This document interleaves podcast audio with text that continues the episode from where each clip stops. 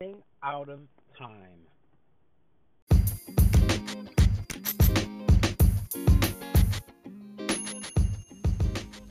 Welcome to the Automation Mastery Podcast. This is your host, Justin Morgan of AutomationMastery.net, here to help you automate your business, master your destiny, and maximize your impact.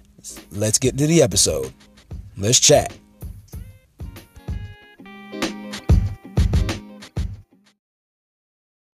Very on theme for this episode. I know I'm not recording this from my quote unquote studio, meaning my office, so you hear some of this car noise in the background and whatnot.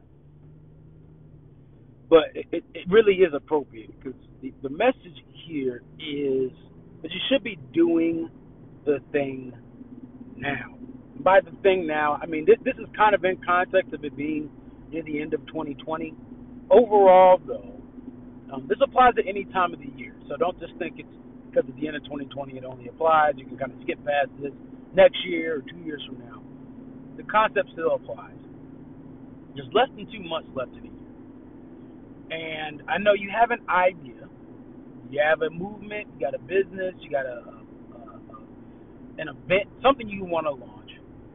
And you're not sure whether or not you should start it now, start at the beginning of the year, kind of a New Year's thing, or maybe you want to start it now, you're just afraid you're not going to have it ready by the end of the year. One, there's still time. So again, if you want to launch something in January, like something brand new, right now is the time to start. And not only is not the time, like oh, not only is now the best time to start, the only time to start to actually assure that you do the thing.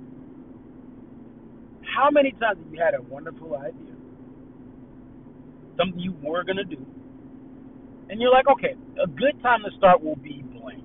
It'll be better if I start in a blank, a month, a couple of weeks, a year. Like it'll be better in six months. It'll be better on January 1st. It'll be better in February. It'll be better in March. It'll be better in June. I'll start then. March comes around. April comes around. June comes around. July comes around. Heck, August comes around. You've still not done that thing. And not because you don't intend to, but a couple of things happen.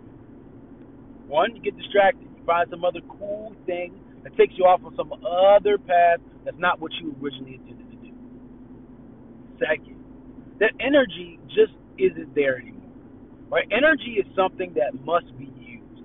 Like with a battery, a battery will die faster, right? A battery will eventually like die out if you're not using it. Your car will essentially stop working properly if you stop using it.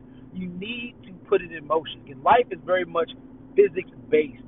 Physics gives us a lot of information about how life and success works. Things in motion, right? Usually, something's in motion, it's usually easier to keep it in motion, speed it up, and then have it go forward further and faster. The power of momentum. Your ideas require momentum.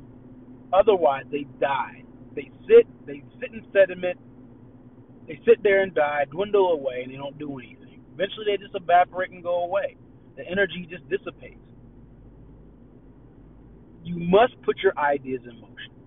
So right now is the best time to start. So if y'all need help, right? You need help.